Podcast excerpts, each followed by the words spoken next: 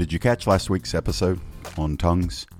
Um, it's not a topic that I usually address with a full episode of the podcast, but really felt like lately um, that's something the Lord has been talking to a lot of people about. I've been very encouraged to meet um, in recent months people who come from a training or a theolo- theology that is um, not supportive of the gifts of the Holy Spirit, particularly the gift of tongues, uh, and they are opened now through teachings that they've heard from various preachers or podcasters. Um, Jake Kail, do you guys know the name Jake Kail?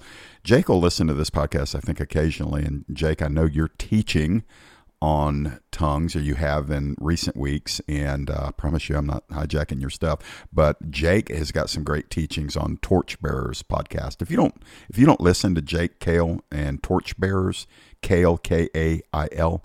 Um, you need to go ahead and subscribe to that. His 30 minute teachings each week are fantastic. And Jake did a couple of episodes on it. So um, if you listen to his and you listen to this one, there may be some overlap um, because I'm pretty sure we came from the same kind of theological background and then moved into the gifts of the Spirit um, via what the scriptures teach. And so, uh, whether it's this podcast or Jake's podcast or um, some of the preaching and teaching, I think what the Lord is doing is He is returning His people back to an organic New Testament view of the kingdom. And so, a lot of the stuff that we've added over the centuries is getting kind of purged, and a lot of the things that we have um, not walked in or flowed in uh, for a long time are being returned. And to me, that's indicative of what it just sounds reasonable that the Lord would do before the second coming of Jesus. Jesus once asked the question when the Son of Man returns, uh, will he find faith? And the answer to that is going to be as different as individuals who consider their walk with Jesus. I want to be found faith filled and faithful when Jesus comes back. And that means there's going to be the need for me to receive over my lifetime as a Christian what he is offering. And there's going to be a need for me to release some things that I picked up as a Christian that didn't have their source uh, in the heart of God or in the Word of God. And so I wanted to talk to you just a little bit more about this issue of tongues, and probably like last last week, I did a lot of um, unpacking of some verses in 1 Corinthians 12, 13, and 14. I, I want to answer the question. This is more conversational than anything. Answer the question of um, Jeff. What good does tongues do? And before I launch, let me make a distinction. I believe there's two expressions of the speaking in tongues. I think one is prophetic. Um, in other words, when the church is gathered together and the gift of tongues is being used, Paul's very clear, 1 Corinthians 12, 1 Corinthians 14, that when the church is gathered together, especially in the in the possibility of unbelievers being present, non-Christians being present, that a corporate use of the gift of tongues requires an interpretation. And when the gift of tongues is used in a corporate setting, a gathering, multiple Christians, a church setting, a church service, um, when that gift is utilized, the scriptures say that um, there should be a limitation on how many people are using it and there should also be the interpretation of it, because if it's not interpreting, it doesn't build up the hearer. Um, it builds up the person speaking in tongues, but it doesn't build up those that are listening. And so, when a tongue is given in a church service or a gathering where unbelievers might be present, um, there is the biblical uh, stipulation that it should be interpreted. And if there's not an interpretation or an interpreter, don't do it. You can read that for yourself, 1 Corinthians 14. Um, but when it is interpreted, it functions as a prophetic word. It's a supernatural bestowing of a prophetic word through the gift of tongues and the proper interpretation of it. So I differentiate between that and what Paul described as praying in the Spirit. Um, and I equivocate or uh, I, I make parallel that praying in the Spirit is often, not always, but often synonymous with praying in tongues. And so when Paul said he does that, he said he does it more than anybody, but then he also said, but I'd rather, you know, speak just a handful of words in a known language in the church gathering than 10,000 words in tongues. And the reason he gives for that is because tongues don't edify the hearer apart from interpretation. But when he is by himself, he says, Yeah, I pray in tongues more than all of you guys. And so there is this private use of the personal praying in tongues. I believe it is both a gift, it's a delight, and it should be a discipline too. It should be something that we do regularly because the Bible says that it's good for us. So I wanted to talk to you today about just some personal testimony mixed in with some scripture about what what is the difference in my own life and the lives of many people that I, I spiritually journey alongside of. What, what what difference does it make, man? Jeff, look, man, I'm I don't know if I want to get into the whole tongues thing because it's just weird. I don't really understand it. It doesn't make any sense to me, and it just seems kind of, you know, just it doesn't seem to have a very practical use. Well, I want to say to you, submit this to you. Um, there are a lot of things in the kingdom that to the intellect don't make sense. I mean, let's just think about it intellectually. You've committed your eternity and your current life to an ancient Jewish rabbi whose name was Jesus, who worked miracles, but ultimately, as the human eye sees, his ministry was very short and ended with his martyrdom, and yet you have committed your eternity and you are devoting your life to that man now. Hey, I could come up to you and say, that doesn't make any sense. And of course, you would repudiate me. You'd say, well, wait a minute, man. Let me tell you about faith. Well, I'm telling you that not, not only does the gospel and your salvation depend on something that doesn't make entire intellectual sense, especially to those that don't believe. But the living out of your faith in many areas won't make intellectual sense. And part of our faith is to humble ourselves and to commit ourselves to things that we can't understand. Like I believe a lot of things that I can't fully explain. I I have I have I have things in my life as a Christian, practices that I can't fully understand, but they're an integral part of my Christian experience. And one of those is this issue of praying in tongues. I think uh, in the book of Jude, there's only one chapter, that little bitty book of Jude, right before the book of Revelation in your New Testament. Um, in verse 20, the Apostle Jude makes a statement. He says, But you, beloved, building yourself up in your most holy faith and praying in the Holy Spirit. And most scholars who validate the gift of, of tongues would say that praying in the Holy Spirit, that has to mean something. Okay? Let's remember that principle. It has to mean something. He didn't just say praying. He said praying in the Holy Spirit. By the way, in the book of Ephesians, chapter 6, when he's talking about putting on the armor of God, you know, we all know about the helmet of salvation, the breastplate of righteousness, the shield of faith, and so on and so on. Well, part of the armor that gets very little press is is praying in the Holy Spirit, praying in the Spirit, always praying in the Spirit. Now, it, there's a distinction: praying in the Spirit or praying in the Holy Spirit. Why is that that um, distinction made between that and just praying? Personally, I believe it's a reference to praying in tongues. It needed no explanation in the first century because everybody reading would have understood exactly what Paul and Jude were referring to. And so, what we find in Jude chapter 20 is that praying in the Spirit is connected to building yourself up in your most holy faith, edifying yourself, strengthening yourself.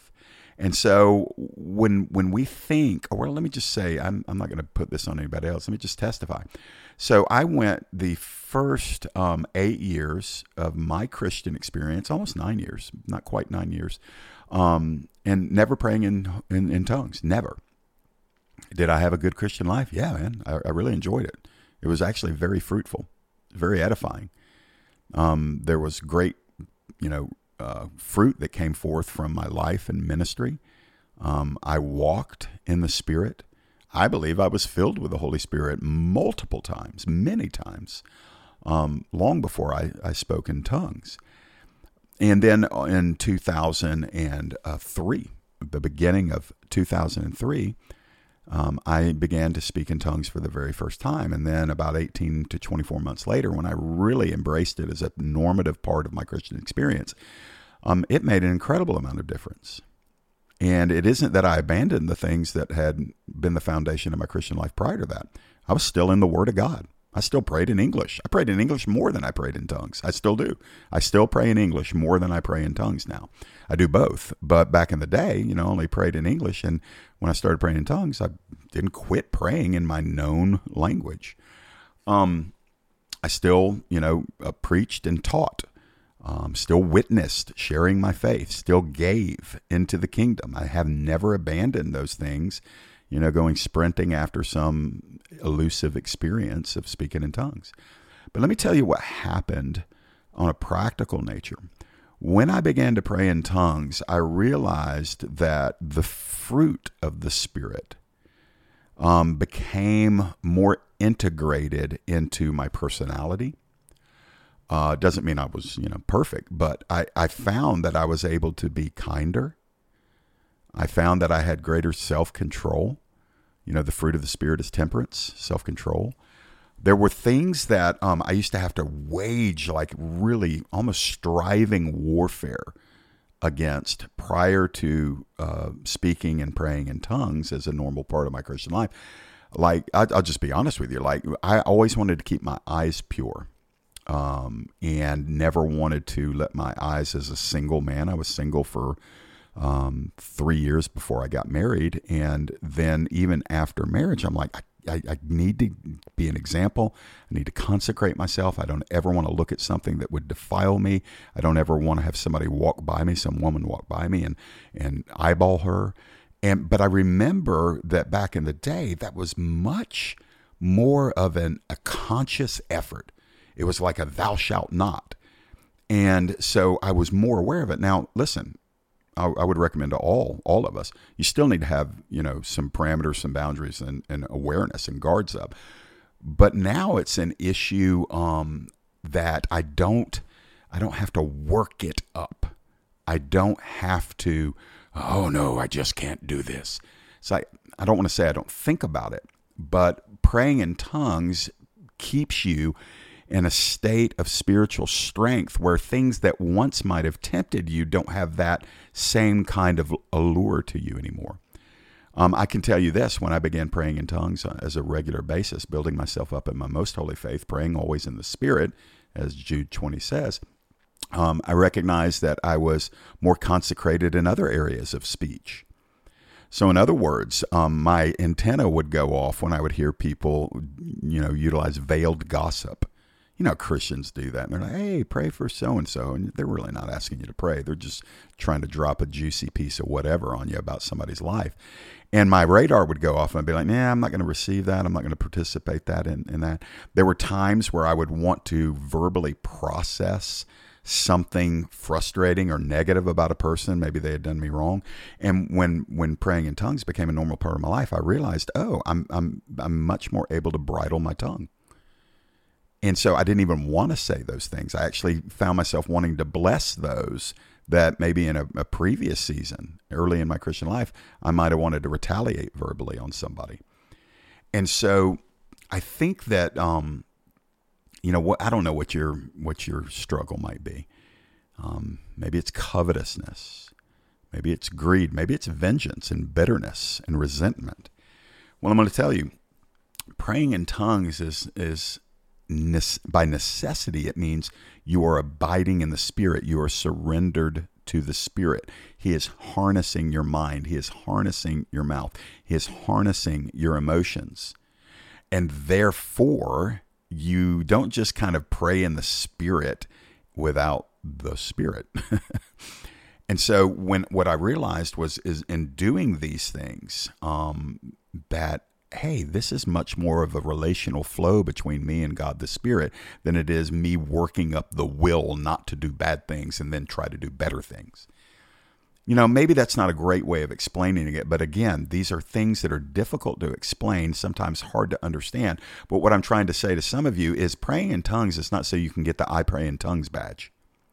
It's not so you can join the club. It, it, that, that kind of stuff is silly. Praying in tongues is just one important part of what it means to fellowship in the Holy Spirit. And I think one of the hardest things for people is is getting past the intellectual roadblocks, the walls that prevent us from humbling ourselves and engaging in something that quite frankly, could be embarrassing to the flesh. Um, I I think the the issue from Romans chapter eight, there is a verse in Romans chapter eight that helps my prayer life. Um, let me speak to I know a situation that you've been in personally before. When something in life is so overwhelming, usually difficult, painful, intimidating, maybe seeking to induce fear, or maybe it's just simply beyond your ability to figure out. It's problematic. And you know you're supposed to pray. You I got to talk to God about this thing. But I'm going to tell you most Christians have been in seasons, whether short or long, but they've been in seasons where they don't have the vocabulary to pray through something. And I don't think that this is an unusual experience for Christians because I think that's what Paul was referencing referencing in Romans 8:20. Excuse me, 8:26. This is what he says. He says that the Spirit helps us in our weakness. We do not know what to pray for as we should, but the Spirit Himself intercedes for us with groanings too deep for words. Okay? And then he goes on to say, He who searches hearts knows what is the mind of the Spirit, because the Spirit intercedes for the saints according to the will of God. Now, again, I just submit to you, that's got to mean something. We need to find out what does God want us to learn when he tells us that there are times when we don't know what to pray for or how to pray as we should.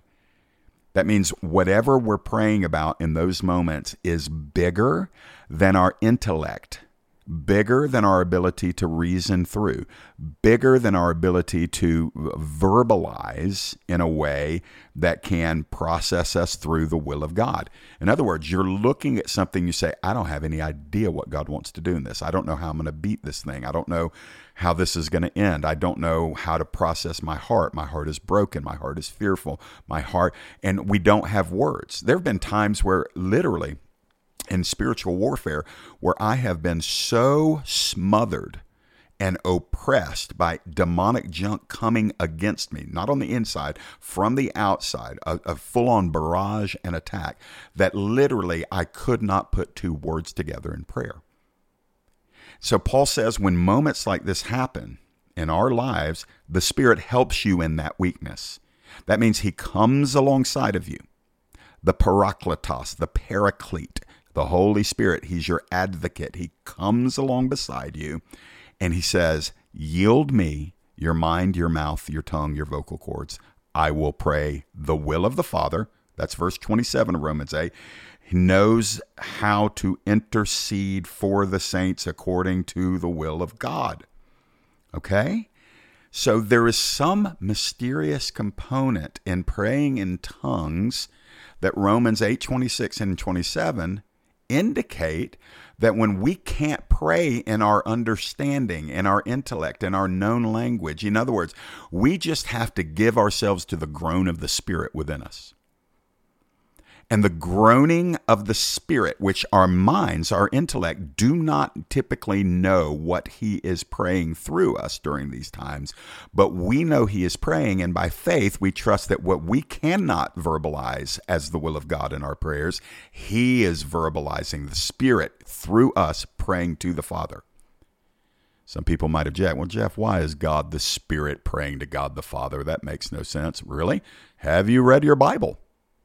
I can be so bold. Did Jesus, the Son of God, not pray to the God the Father when he was on earth? Why would it be any different then than the Holy Spirit living within you, praying to God the Father in while he is living in you, while the Spirit is living in you? So don't don't start slicing stuff up on a theology that can't pass the test. Look, listen, you can try to explain it all day long, and you may or may not be able to come to a satisfactory explanation. But the verses are not there primarily instructional, they are informative. These are what we call indicative verses, not imperative verses. They're not indicative telling you what to do. They're they're they're uh, excuse me, they're not imperative telling you what to do. They are indicative. They're just telling you how it is. They indicate to you this is how it is. When you're weak, sometimes the Holy Spirit just wants to pray through you with groans that cannot be articulated. And when that is happening, you're praying the will of the Father. That ought to just bless the fire out of some of us. We try so hard not to be weak. We try so hard to be so competent and capable in the presence of God. We come with our nice, starchy, dignified ideas about what needs to be prayed, how we, what we need to ask, how we need to lay it before the Lord, how we probably need to educate the Father on what our needs are and what the best way to meet them is. I know we'd never say that, but sometimes, sometimes we pray that way. And the the bottom line is sometimes the best prayers are just the groans, the tears, and the tongues. And if you've never experienced that, I want you to know that's part of praying in tongues. And I don't know how to explain it. And it probably wouldn't satisfy those that are just heaven bent on needing an explanation. But all I know is this I've come out of seasons, sometimes, if I can risk it, hours of praying in tongues and having almost zero understanding what I've prayed. And then I come out of that, and on the back end of that, I feel the peace of God. I feel the joy of the Lord. I feel love in my heart. Maybe I'm praying about a person that's given me fits, and I don't, I don't trust myself to pray for them in English, lest I pray something out of my flesh. And so I pray in the spirit about this person. I come out loving them. And then the joy and the peace and the patience. And over time, when praying in tongues is a part of your normal expression of your Christianity, you will be able to sense an edifying of your soul, a maturing of your soul, a, a strengthening of your spirit man. And again, if you want me to write a thesis on how that all works, I can't. It's just a part of my Christian experience that defies explanation, but you examine the fruit of it. So, for the person that might theoretically come up to you and say, Hey, you're one of those tongue talkers. I know you pray in tongues. I just don't think that that has any practical bearing on what it means to be a Christian. You probably are just duped. And again, if somebody's committed to that position, you're probably not going to explain them into an understanding. But what you you might want to do is just say, "Hey, I hear what you're saying. I actually understand why you might think that. All I can tell you is this in the absence of me having an objective explanation for what happens when I experience this praying in tongues, let me just ask you do you see in my life that I'm kind? Do you see in my life that I'm loving? Have you noticed that I'm patient? Do you believe that I'm living by faith? I'm sacrificial. I'm serving. I'm diligent. I prefer others above myself. And you know, if hopefully, hopefully those things, the answers to those things that the person would say is, yeah, I see that in your life. By the way, if that stuff's not in your life, um, you probably need something more than just praying in tongues from time to time. You probably need a healthy dose of repentance and considering the distance at which you might be walking apart from the Lord. Because the fruit of the Spirit's more important than the gifts of the Spirit. They're both important, but the gifts of the Spirit without the fruit of the Spirit, the gifts of the Spirit will be called in question. So if you're talking in tongues all the time and you're mean as a snake, uh, you're probably not praying in the Spirit. And so, it, it, assuming those things, that fruit of the Spirit is true in your life, just let the fruit bear witness of the validity of your experience with tongues. Let let your life be that thing that says, "Hey, here's the fruit. Here's here's why um, I'm going to continue to do this." And I appreciate the fact that you don't understand you go ahead and pursue the Lord. I'm going to go ahead and pursue the Lord.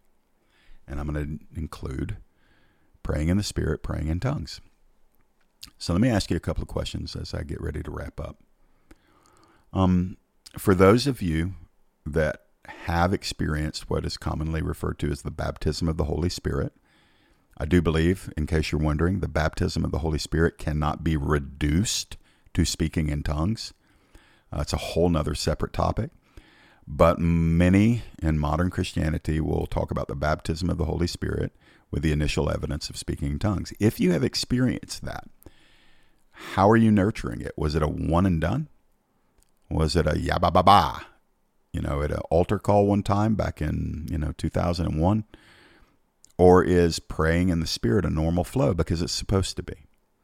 It's, it's not a one time occurrence where you get your, your name on a list of quote unquote spirit filled Christians.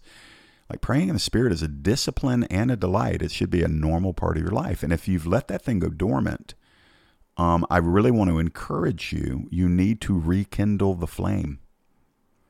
There was a gift in Timothy's life that Paul had to exhort him and said, You need to fan into flame the gift of God that is in you. So the gifts of the Holy Spirit are not some sovereign zap that God just zaps us whenever He wants us to prophesy. He zaps us whenever He wants us to speak in tongues. He zaps us whenever He wants us, you know, to flow in a word of knowledge or a word of wisdom. Now, the gifts of the Holy Spirit, including tongues, require a conscious participation of the Christian and his or her God. And so you may need to get back into the secret place and just say, Lord, I've just let this thing go dormant. And God, I'm not building myself up in my most holy faith, according to Jude 20. I'm not praying always in the Holy Ghost. And so I want to encourage some of you get back into a place where you're prioritizing this gift because the Bible assigns value to it. And if the Bible assigns value to it, that means it's good for you. So don't neglect it. For those of you that have never have, the question might be, Jeff, what do I do? Because some of you never have and you, you've never really wanted to. I've never really wanted to pray in Holy Ghost tongues. Others of you have said, Jeff, I've asked and I've asked and I've asked and I've asked and I just don't have the gift. And I, I have I have great compassion on those that have really wanted the gift of tongues and just never have. Typically, not always, typically, when somebody has asked for the gift of tongues and has never experienced it, there is almost invariably a mental block of some sort. And most of the time, the mental block is connected to a desire to honor God. In other words, a person says, Well, I want to do it, but I just need God to do it for me. And my, my, my initial experience with tongues was very rare.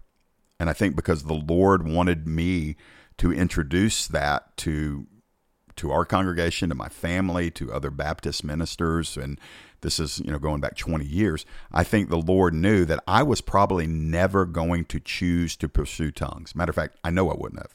I believed in tongues and never pursued it. I did pursue a very generalized plea to the lord give me everything you've got for me. But the lord sovereignly baptized me in tongues and i thought that was going to be everybody's experience. I find out that's very very very very rare so, at some point, for the vast majority of Christians who speak in tongues, there has to be a moment where you're earnestly desiring the gifts of the Spirit. According to 1 Corinthians 12, it's commanded. You must desire the gifts of the Spirit.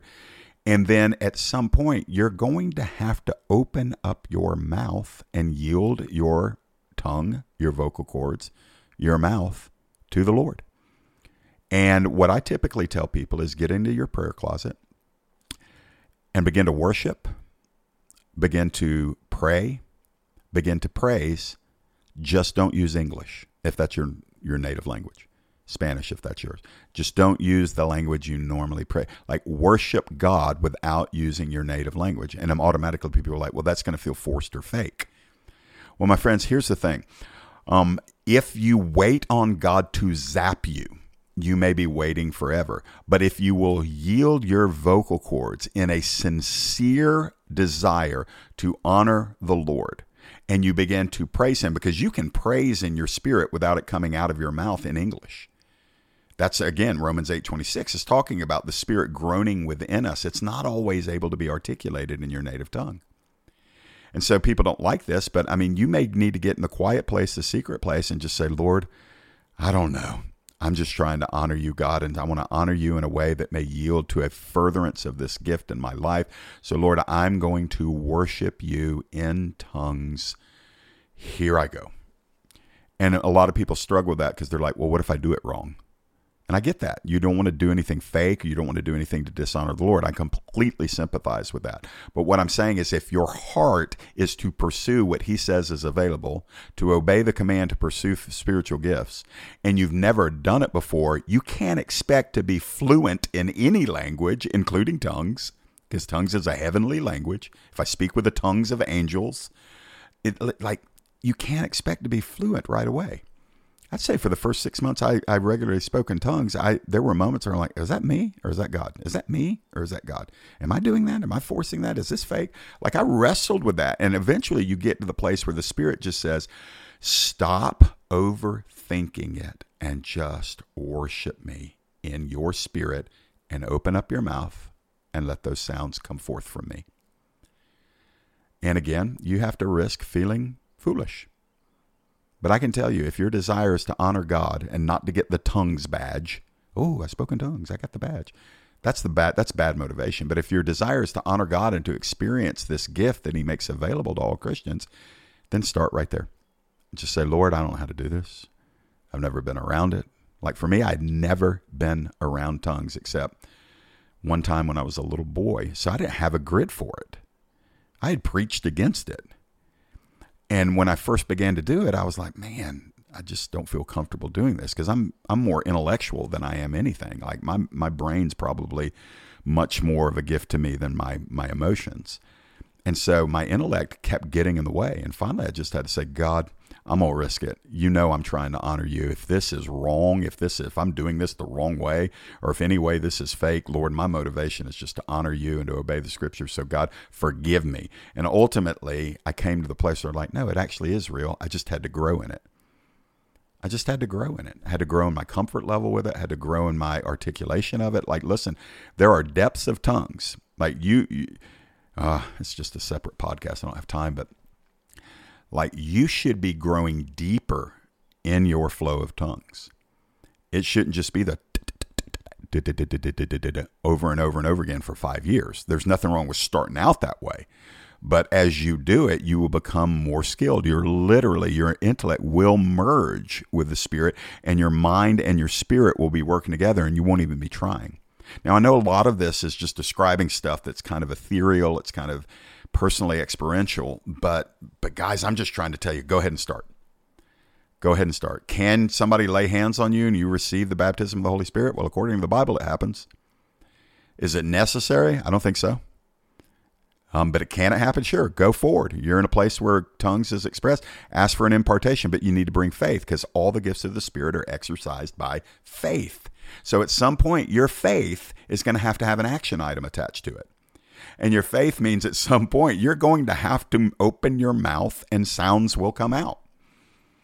And so that's the thing, you know, it's going to, is, is there a risk? Yeah. I mean, it's a, you know, it's a, it's a minimal risk. I mean, you might feel foolish for a second, but good night, man. Let the hunger take over. Yeah, Lord, I'm hungry for the gifts of the Spirit. Your word says, earnestly desire them. So, Lord, I'm desiring, I'm longing for the gifts of the Holy Spirit. And so when we think through these things, as I'm winding up right now, as we think through these things, what I'm saying is get into the presence of the Lord. Cry out to Him. Believe Him. Be willing. Listen, come as a child. Come as little children. That's how we progress in the kingdom. So as you continue to do that and put away your sophistication and put away all of your theology degrees and put away everything you ever heard from everybody that told you it's just silly and nonsense. I mean, good night alive. The kingdom of God is not given to the sophisticated, the elite, and the highly intellectualized. It's given to little children. And when little children hear that something's available and that they can have it, they don't sit down and say, hmm, let me think through this. No, a healthy little child will say, oh, you want to give me something good? I want it. Let me have it. So, Father, in the name of Jesus, for these that are listening today, and I know, Lord, if nothing else, I just hope I've stirred up hunger. Break off, Lord, those bonds that wrap around the mind and smother the spirit. Snap the ties that bind them to intellectualism.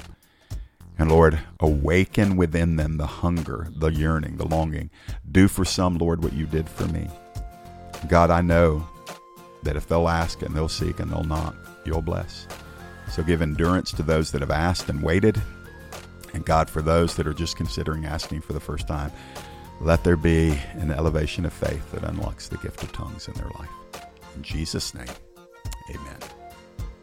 Thanks for listening to today's episode of Mavericks and Misfits. If you were helped by what Jeff shared today, please take a moment to rate and review Mavericks and Misfits with Jeff Lyle on iTunes or Spotify. Your review helps us enlarge our digital footprint to reach more potential listeners every week. Also, please take advantage of the free written and video resources made available at transformingtruth.org. Join us again every Tuesday for a brand new episode of Mavericks and Misfits.